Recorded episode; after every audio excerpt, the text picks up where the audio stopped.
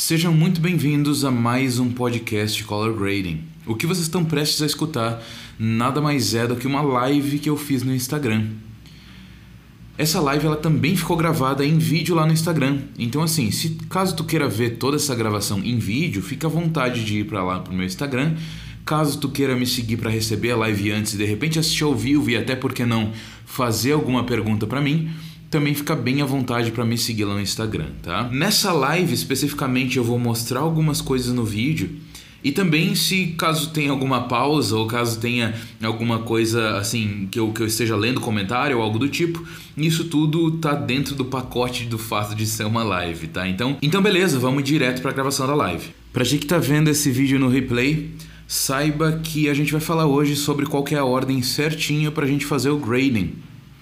Recentemente teve um pessoal com várias dúvidas, na verdade, que eu tive que ajudar em relação a qual que era exatamente a ordem para a gente fazer o grading. Porque, porque assim, algumas pessoas, algumas pessoas viam como se a gente dependesse de ferramentas para saber qual é ordem. Então, assim, uh, algumas pessoas me viam colorindo e diziam, cara, olha, é, eu acho estranho que primeiro tu vai para as color wheels, aí depois, sei lá, aí depois tu vai para HSL, é, tipo para as curvas HSL, depois tu volta para as color wheels, depois tu, sei lá, tu vai fazer alguma outra coisa que, enfim, que é outra ferramenta completamente diferente. E algumas pessoas entenderam como se a ordem de grading tivesse necessariamente a ver com a ordem das ferramentas que tu usa, tá? E a verdade é que não é isso que acontece, tá? A verdade é que definitivamente não é isso que acontece. E é exatamente isso que a gente vai ver hoje. A ordem do grading não necessariamente tem a ver com as ferramentas, na verdade a gente normalmente tem objetivos em mente e depois a gente pensa em qual ferramenta vai me ajudar a atingir aquele objetivo, perfeito?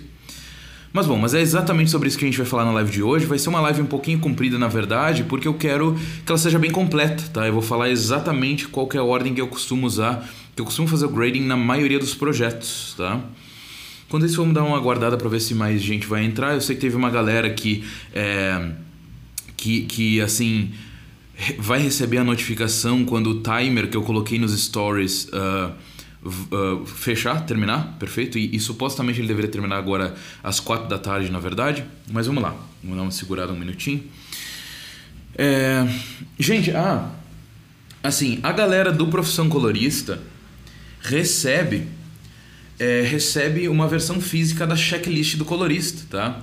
Que diz exatamente a ordem, diz exatamente a ordem é, de, assim, de como eu consigo, de como eu costumo lidar com cada um dos projetos, tá? É, essa checklist vocês também conseguem fazer o download dela, tá? Eu vou ver se eu consigo deixar. Assim, me chame no DM que eu mando o link para vocês, tá? Mas eu vou ver se eu. Mas se eu não me engano, tá na minha, na minha bio, tá? O link da minha bio. É, é um dos links que tá na minha bio é o de. O, de, uh, o da checklist do colorista, para vocês fazerem o download. É, e esse, assim, é meio que um guia genérico que eu uso para. que eu naturalmente já uso que eu intuitivamente já uso para praticamente todos os projetos, tá? E beleza, vamos lá. É, deixa eu guardar minha checklist aqui. vamos lá. Gente, é, então, acho que a primeira parte já ficou bem clara, né? Não, não fique pensando que a ordem do, do grading, a ordem das coisas que tu tem que fazer lá no teu color grading, necessariamente depende da, é, da ferramenta, tá? Porque normalmente não depende, normalmente a gente escolhe a ferramenta, é, a gente escolhe a ferramenta que vai ser necessária para atingir o, aquele resultado que a gente quer a partir do, do, a partir do resultado que a gente quer, tá? Então a gente sempre está imaginando é, em pequenos checkpoints assim uh, em relação ao grading, tá? Importante que fique claro aqui que o passo a passo que eu vou dar aqui para vocês, inclusive eu já recomendo que vocês peguem papel e caneta, caso vocês queiram uh, realmente aprender certinho qual é ordem que eu costumo fazer, e aí a partir daí vocês conseguem fazer alterações que funcionam para o workflow de vocês, tá? O que eu estou dizendo aqui não é verdade absoluta e na verdade é, eu mesmo em várias situações eu alterno de uma para outra, tá? Então assim é, ou de repente eu misturo uma coisa para outra. Então, assim, o passo a passo que eu vou dizer para vocês, ele não necessariamente acontece um depois do outro. É, às vezes ele, ele se. Assim, mais de um item acaba acontecendo mais ou menos ao mesmo tempo.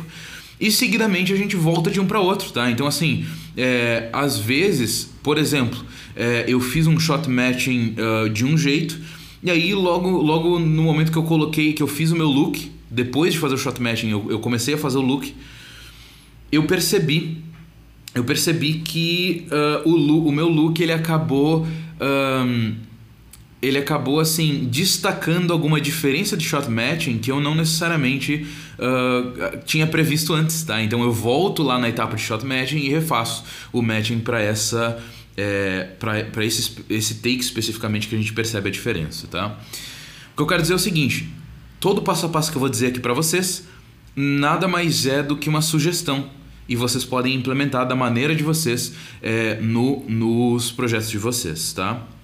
Nos projetos que vocês estiverem fazendo.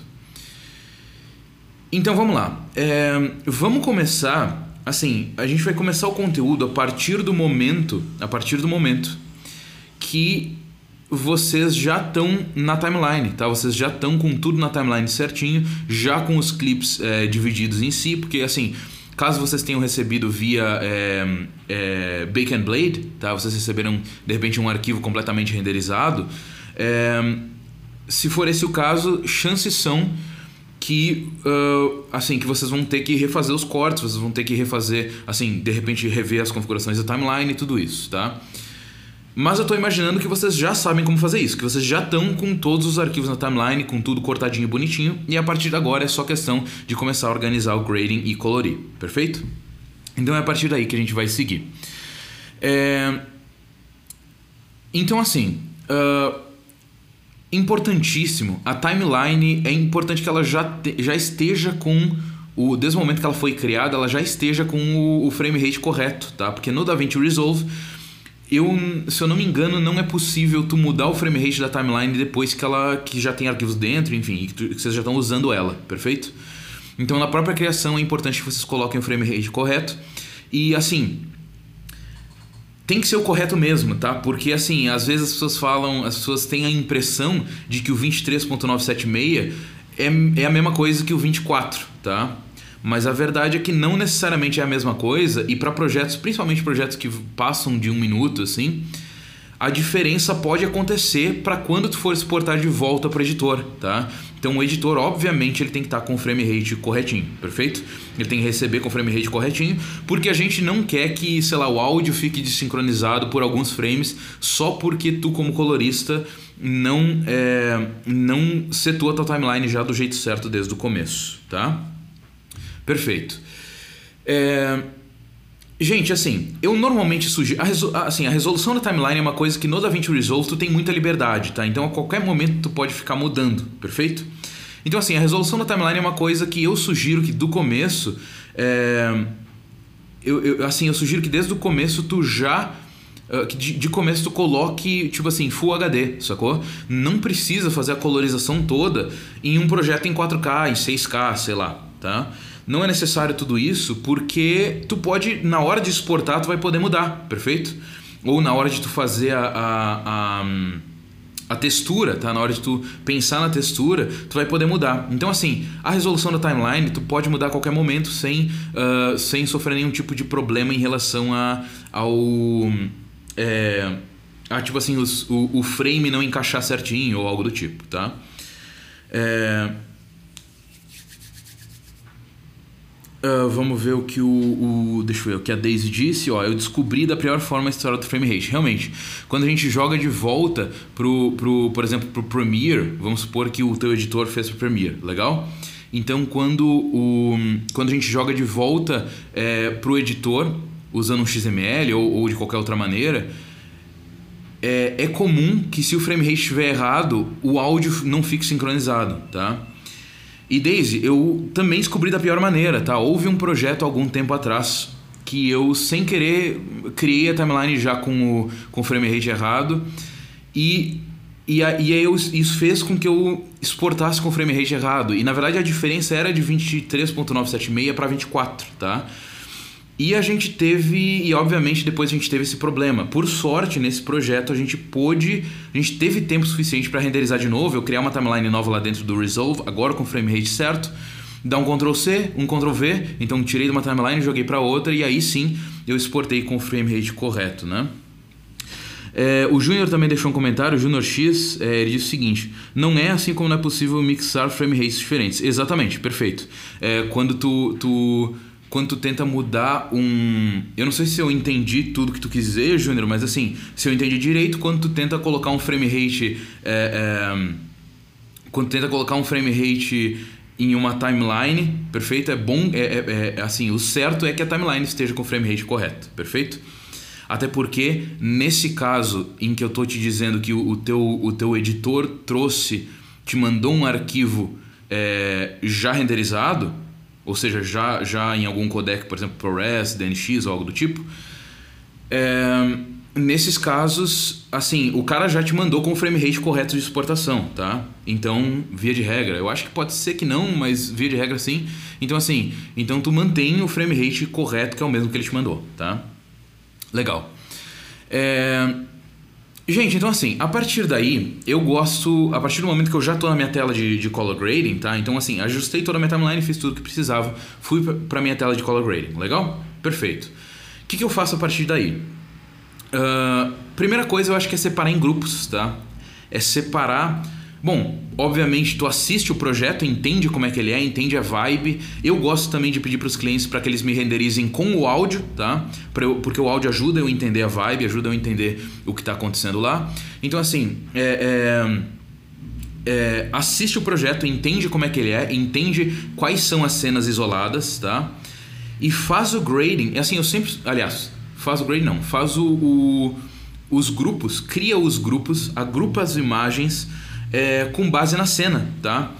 Eu sinto que normalmente essa é a melhor maneira de fazer. Eu acho que podem ter algumas exceções, mas normalmente agrupar cena por cena é, é, fica melhor, tá? Agrupar cena por cena fica melhor. Então, assim, tu vai ter vários takes que se entrelaçam com o resto, é, é com, com, assim, takes que, que, se entrelaçam entre si de cenas diferentes. Então, tu pega todos os takes que são da mesma cena, joga para um grupo só, perfeito? Para te conseguir é, é assim, fazer o grading muito mais rápido do que se fosse sem grupos.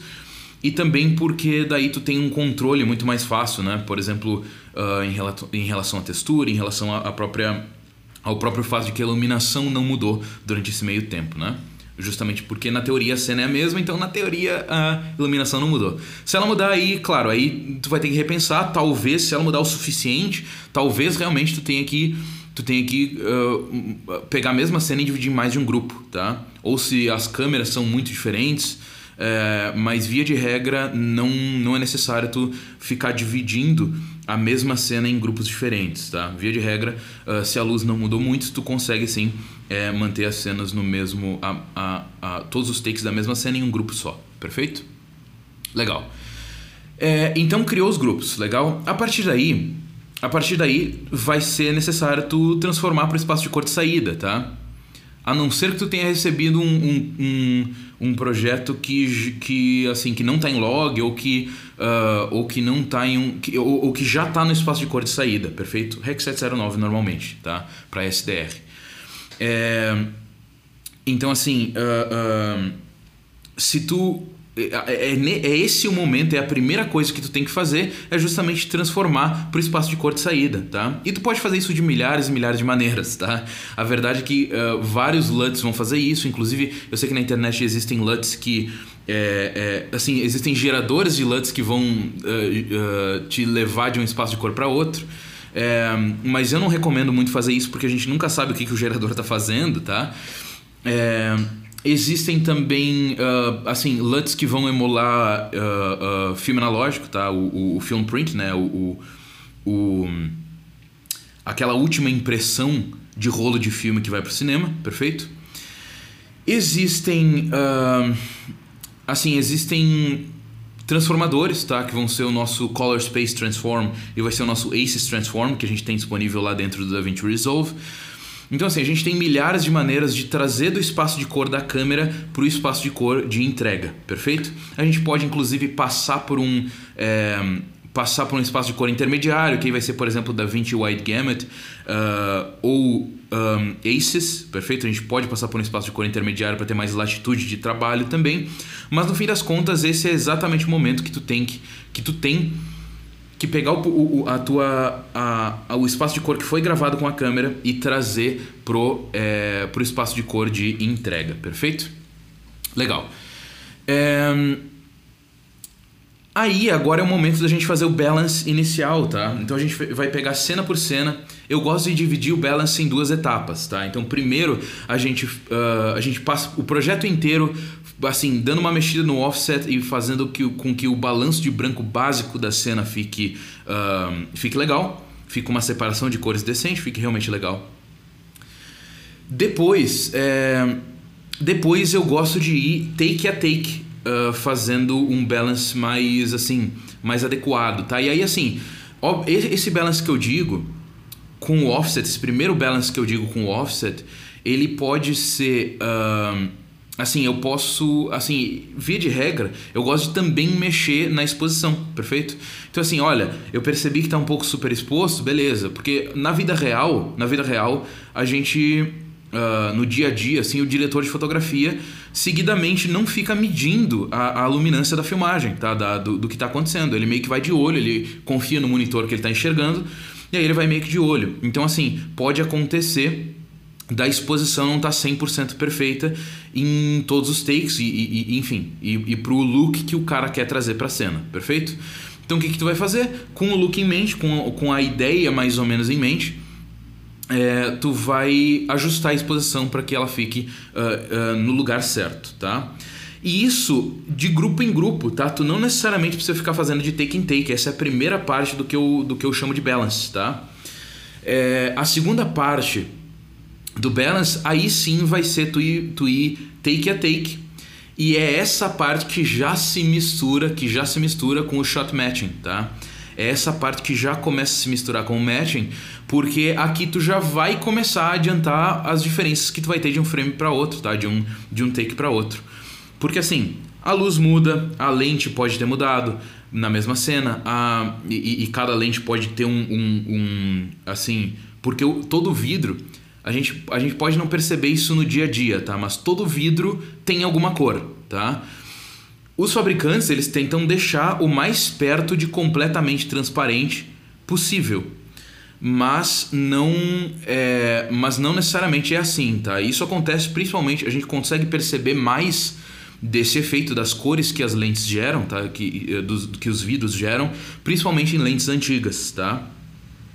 É, lentes atuais a gente percebe menos essa diferença, tá? Mas é, todo vidro tem alguma cor e a gente precisa compensar essa cor uh, caso as lentes mudem nesse meio tempo.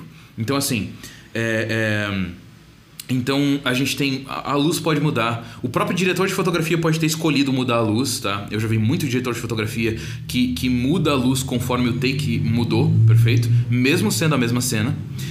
Uh, às vezes, sei lá, tem uma janela aberta e a luz do sol muda. Às vezes não tem iluminação artificial e a luz é completamente natural, quando, principalmente quando as cenas são externas.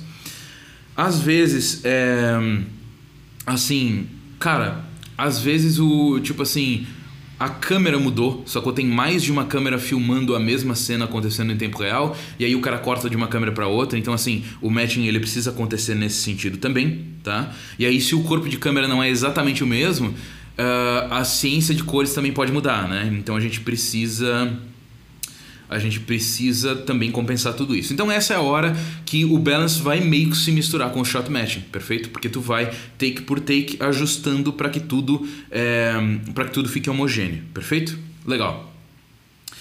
A partir daí tu vai fazer é, tu vai fazer. Então, tu, tu, a, a, partir daí eu já tô assumindo que tu já fez o shot matching, tá?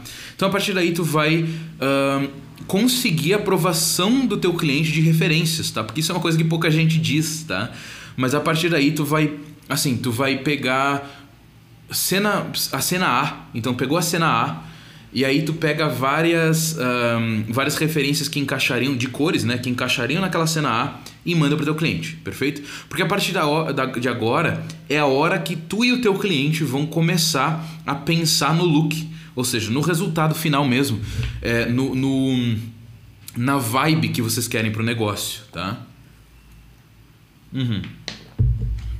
Então, beleza, fez assim, pegou aprovações de cada uma das cenas de como é que os looks vão ser, tá? E aí é claro que quando tu manda referências para o teu cliente, ele vai é, ele vai ter uma opinião sobre aquilo, perfeito? Ele vai te dizer, olha, tu vai tipo assim começar uma conversa com ele, legal? E aí tu vai pedir assim, uh, e aí ele vai te dizer, cara, olha, eu gosto do tom de pele dessa referência que tu mandou, mas eu prefiro os verdes dessa outra referência que tu me mandou. Ou ele vai te dizer, ah, eu gosto do, sei lá, do uh, desse é, é, que às vezes não é separado por cores, né? Mas o cara pode dizer, olha, eu gosto da camiseta desse cara desse jeito, mas eu achei a pele muito escura dessa mesma referência, então vamos pegar a pele de uma outra referência, perfeito? Então, assim, tudo isso pode acontecer, tá? A partir do momento que tu mandou referência para o teu cliente, tu começa uma conversa, perfeito? E ele vai te dizer, olha, eu achei essa referência perfeita, quero que tu copie, ou ele vai te dizer, olha, eu gostei dessa referência, mas eu quero que tu misture com essa, ou mas eu quero que tu deixe mais clara ou mais escura, ou eu quero que tu, enfim, tudo isso ele vai te dizer nesse momento, tá? Então tu conseguiu aprovações de como fazer o grading, perfeito? E agora é justamente o momento de fazer o grading de verdade. Então, para cada cena, tu vai pegar o, o que o teu cliente te, te disse que queria e tu vai jogar pro grading, tá?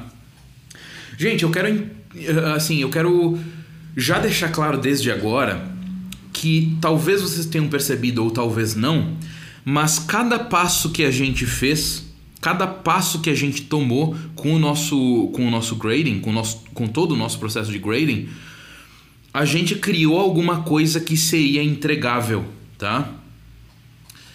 Então, assim, a partir do momento que eu converti para Rex 709 e fiz meu balance básico, tu já tem uma coisa que é entregável, perfeito?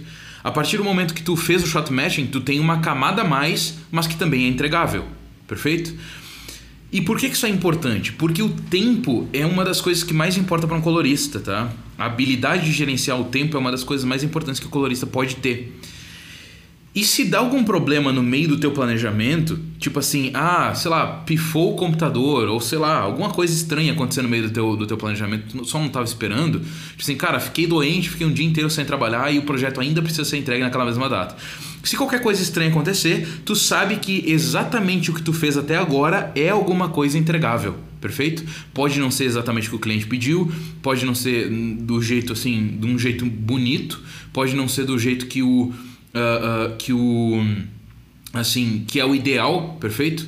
Pode ser só tão bom quanto um editor conseguiria fazer, mas pelo menos na emergência, no caso de dar algum problema, tu tem alguma coisa já pronta para entregar, perfeito? Então assim, é por isso que eu digo, é, é por isso que eu digo que cada passo do teu grading tem que ser alguma coisa passível de entrega, tá? Que seja possível entregar.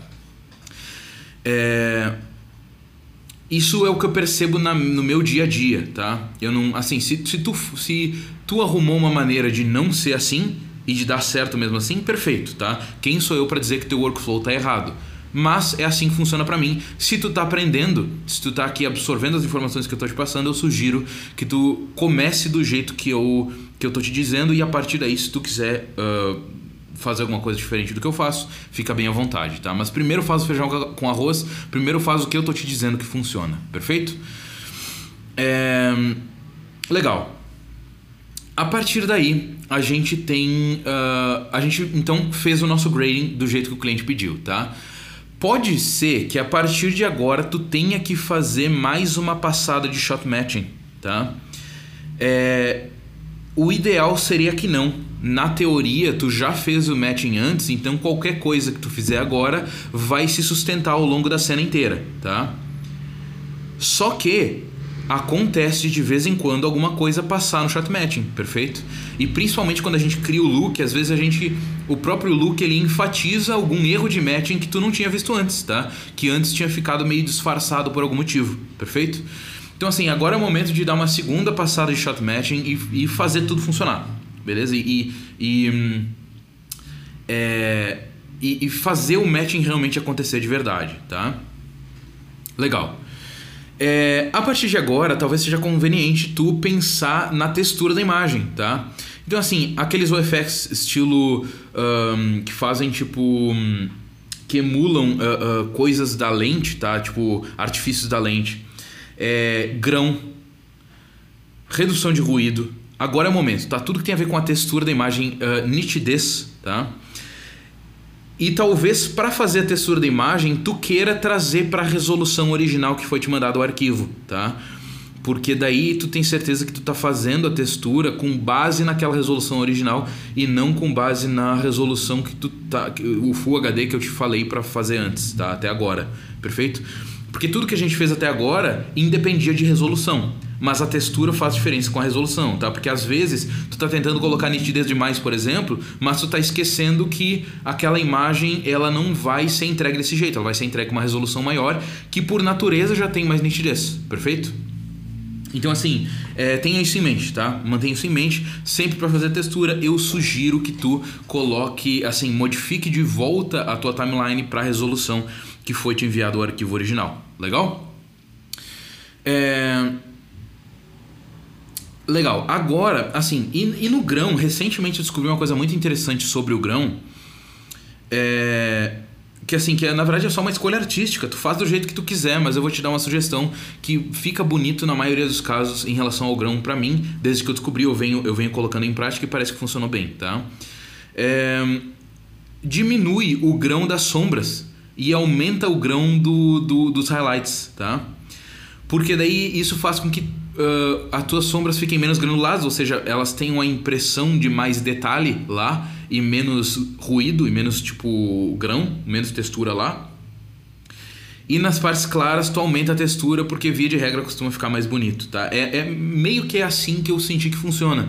E o OFX do, do DaVinci Resolve para isso, para o grão, o próprio OFX que já vem com eles, com ele, já vem, é, já, já te dá a possibilidade é uma, assim, é uma opção que fica meio enterrada lá dentro do FX, tá? Mas tu consegue encontrar é, que, que, assim, um lugar em que tu consegue escolher quanto grão, quanta textura de grão vai pro, pro, pros highlights, para os tons médios e para sombras, perfeito? E é aí que tu. E é, e é, nesses parâmetros que eu sugiro que tu mexa, que tu diminua o grão do, do, da parte escura e aumente o grão da parte clara, perfeito? É. A, a Daisy falou, dica incrível. Eu, eu, acho que tu tá falando dessa do grão, e realmente, isso é uma coisa que eu aprendi há pouquíssimo tempo com um cliente meu, inclusive, que tem um ótimo gosto visual, que é o Thiago Kiss. É, uh, assim, ele, ele, ele já tem uma bagagem de color grading, porque ele costuma fazer os, o grading dos projetos dele. Ele tem uma linguagem bem fácil de falar comigo, e, e, e mais importante de tudo, ele tem bom gosto. Quase tudo que ele me diz para eu fazer, eu, eu concordo com ele e acho que vai melhorar mesmo, tá? Esse, inclusive, esse é o cliente bom, esse é o cliente certo, esse é o cliente que eu gostaria que vocês tivessem o tempo inteiro, tá? é, mas realmente, essa dica do grão eu aprendi com ele e ele aprendeu com um fotógrafo, assim, com, com um fotógrafo uh, de fora que ele fez um curso algum dia e esse cara disse isso e ele percebe que fica melhor e eu percebi também ao longo do tempo que ficou melhor, tá? Enfim. É, a partir daí, a partir daí tu vai precisar da tua aprovação final do teu cliente, tá? E aí, gente, assim, cada um vai fazer do seu jeito, tá? Cada um vai fazer do seu jeito. Mas eu vou dizer o jeito que eu faço. Eu jogo pro Vimeo, eu jogo pro Vimeo, é, porque o próprio Vimeo tem uma ferramenta de revisão pro teu cliente, é, pro teu cliente poder fazer comentários direto no vídeo mesmo e nos momentos específicos do vídeo mesmo, entende? Então, se ele, quer, se ele diz que nessa, tipo assim, ah, nesse take aqui a pele não ficou 100%, beleza. Então, ele vai é, clicar na pele naquele momento do vídeo e ele vai, e ele vai colocar o comentário. A pele não está 100% aqui, quero mais é, amarelada, perfeito? Então, assim, a partir do momento que tu fez isso, tu, a partir do momento que tu chegou... Uh, que o teu cliente consegue te dar um feedback legal nesse sentido, é isso que tu, uh, é isso que tu precisa fazer, tá? A minha sugestão é que para clientes que tu ainda não sabe se tu pode confiar 100%, tu só entregue a, a entrega final do teu projeto quando o cliente te pagar, perfeito? E o teu cliente ele vai reclamar, tá? Normalmente quando eu digo isso para os clientes, eles reclamam. Eles dizem o seguinte: "Cara, olha, o meu cliente só vai me pagar depois de um tempo". Ou é, o meu o meu sei lá, como é que eu digo? Ou, sei lá, eu não vou ter a grana agora para te pagar. E, e assim. E aí, cara, a decisão é tua, tá? Mas normalmente eu insisto o máximo que eu consigo para entregar para ele só quando eu receber o pagamento. A entrega final, tá? Isso acontece porque é impressionante quanto, quanto, quanto dinheiro os caras dizem que não tem, mas no fim das contas tem, tá? Então, assim, o cara, o cara nunca tem. Ninguém nunca tem dinheiro naquele momento para te pagar. Mas quando tu diz que tu só vai entregar. É, que tu só vai entregar quando o pagamento for feito, magicamente dinheiro aparece, entendeu? E aí o cara consegue te pagar e tu entrega. Legal?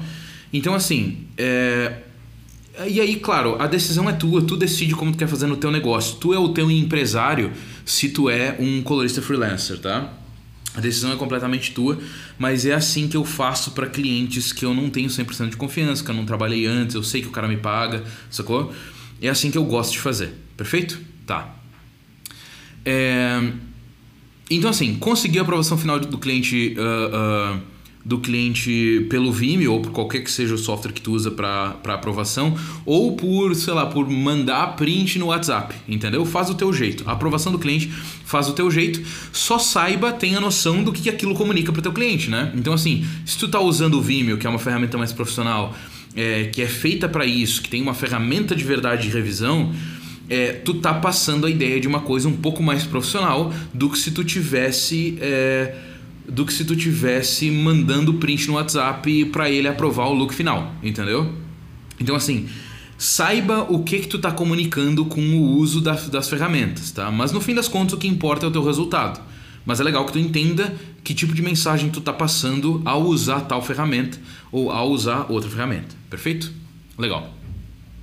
E aí tu vai fazer o teu, o teu último backup e a tua entrega, perfeito? Então a tua entrega vai ser, sei lá, um ProRes 4444XQ, ou um ProRes 422HQ, ou um DNX HR, ou, é, ou sei lá, ou de repente tu vai querer fazer, sei lá, um... um uh, tu vai querer entregar um XML para o teu cliente, tá? Que também vai envolver um codec desses que eu falei para vocês, mas eu digo...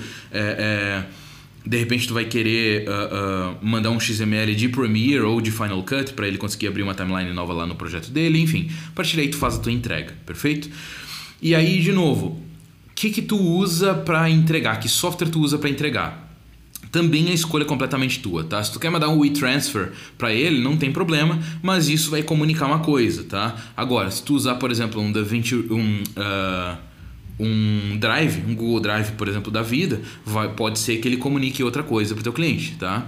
Tu vai escolher, tu escolhe a, a linguagem que tu, te, tu quer ter com o teu cliente, se é mais informal, se é mais formal, se tu quer ter essa vibe de corporação e burocracia, ou se tu quer ter essa vibe de ultra informal, vamos fazer do jeito que dá, entendeu? Para evitar burocracia, para a gente fazer mais rápido possível. Enfim, Tu que decide, tá? Via de regra eu gosto do meio termo, que é bem profissional, tipo assim, que parece mais profissional, mas que não é completamente burocrático, entende? É, via de regra eu gosto de achar um meio termo nesse sentido, tá? Gente, olha, eu acho que eu disse praticamente tudo que eu faço na, na minha ordem de grading aqui, tá? É, se vocês tiverem dúvidas, agora é hora, perfeito? Se vocês tiverem dúvidas, agora é hora. E a pessoa que originalmente tinha pedido foi o Carlos, e eu vi que ele entrou antes na live aqui, tá? Carlos, eu consegui, se tu tiver ainda aí, me responde aí, eu consegui te ajudar? Tu fez sentido isso tudo para ti? É, porque assim, o Carlos ele não escutou aquilo que eu disse lá no início, que é aquele negócio de tipo assim, cara, ignora a ferramenta, tá? Esquece, tipo assim, a ferramenta não é o que não é o que define qual é a ordem do teu grading, tá? Porque originalmente, para quem não sabe, o Carlos ele tinha dito o seguinte: olha, eu te vejo fazendo é, é, fazendo um. Tipo assim, fazendo as primaries e depois tu joga para pra, as curvas HCL, depois tu faz o teu contraste com uma curva em S, ou sei lá, alguma coisa diferente. Ou. Um, e aí depois tu volta para as primaries e aí depois tu, sei lá, tu faz alguma coisa de novo no contraste. Então assim. Tu tá o tempo inteiro pulando de uma ferramenta para outra e eu não sei é, que ordem eu faço as coisas, tá? E a minha resposta para ti é: a minha ordem não tem nada a ver com ferramentas, tá? A minha, a minha ordem não tem nada a ver com ferramentas a minha ordem ela é pensada completamente pelo objetivo que eu quero. Então, se o meu objetivo primeiro lá é de transformar o log para Rex 09, eu vou usar, eu vou descobrir qual é a ferramenta que funciona melhor para aquele projeto e vou usar aquela ferramenta, perfeito? E aí, se depois eu tenho que, sei lá, eu tenho que fazer o balance inicial, eu vou descobrir qual é a melhor ferramenta de fazer o balance inicial e vou, é, é, e vou aplicar aquela ferramenta. Às vezes vai ser a mesma, tá? E aí eu vou estar em dois nodes diferentes usando a mesma ferramenta. Mas aqui um node serve para uma coisa, o outro node serve para outra coisa, entende? Então, assim, é, é, tenha em mente que ferramenta é ferramenta, entende? Eu não, eu não me importo com a ferramenta que tu está usando, eu só me importo com o resultado final. E eu estou falando isso na posição de cliente, tá? Eu não estou falando isso na posição de educador, porque, obviamente, eu, eu presto muita atenção no processo dos meus alunos lá na mentoria e, na, e no, no Profissão Colorista, por exemplo, tá? É, é, então, assim, uh, como cliente, o cara não se importa qualquer ordem, qualquer. Entende? O, o cara importa que o resultado seja bem feito, tá? É, enfim, basicamente é isso, gente. Se vocês tiverem dúvidas, esse é o momento, tá? Façam as dúvidas, que senão a gente já vai encerrando. E hoje foi bastante, bastante conteúdo de verdade. A minha gravação do áudio do podcast já tá dando. Uh, deixa eu ver quantos minutos. Ah, eu não consigo ver em minutos aqui. Putz, olha, mas com certeza faz mais de meia hora que a gente tá aqui. é, beleza, gente. Olha, acho que é isso então. É, alguns de vocês uh, uh, têm, têm meus contatos aí via WhatsApp é, e Telegram. Alguns de vocês podem me chamar aqui no DM. Qualquer dúvida que vocês tiverem à vontade, tá? Eu vou deixar esse vídeo gravado, ou seja, vocês conseguem, uh, vocês conseguem trazer, assim, é, vocês conseguem rever, tá? E eu sugiro que se vocês forem rever, peguem um papel e caneta e vai anotando certinho, tá? Ou pelo menos faz o download da checklist do colorista, que é o link que está na minha bio, perfeito? Acesse o link da minha bio, um dos botões que vai ter lá no link vai ser o, do check, o da checklist do colorista e vocês conseguem baixar uma versão é, é, virtual, tá? A galera da profissão colorista recebe uma coisa física, tá? Recebe uma coisa física da checklist do colorista. Eles colocam nas paredes deles, mais ou menos do jeito que eu tenho aqui, tá? É, alguns de vocês talvez viram que, uh, que a, a, a, assim, em alguns vídeos, em alguns backgrounds de vídeos, que a minha checklist do colorista ela fica, na verdade não é aqui, ela é daquele lado que vocês não estão enxergando ali, tá? e é por isso que eu tirei ela da parede, na verdade, mas é, é alguns de vocês. Uh, uh, enfim, os, os, alunos do Profissão Colorista recebem fisicamente isso aqui, que é justamente a checklist que eu acabei de dizer para vocês. Na verdade, a, essa checklist ela tem uns pontos antes do que eu disse para vocês, que são os pontos de preparação da timeline, que é o que tipo assim, o que realmente fazer o, o, a timeline funcionar. Mas a partir do momento que tu tem a timeline, que é o, o, o item 4, tá? A partir do momento que tu tem a timeline, tudo, todo, todo o resto da checklist eu disse aqui para vocês, tá? Eu disse aqui para vocês nessa, é, nessa live, perfeito? E vocês também têm acesso a essa, essa checklist de maneira virtual, tá? É completamente de graça. Enfim, é naquele link que eu disse para vocês lá na bio. E. Ah, a Daisy comentou: Nossa, aprendi muito em pouco tempo, muito obrigada, prof. Imagina, Daisy, olha, é, essas lives têm justamente esse objetivo, tá? Enfim. É, acho que é isso, gente. A gente se fala na próxima, então. Até mais. Tchau, tchau.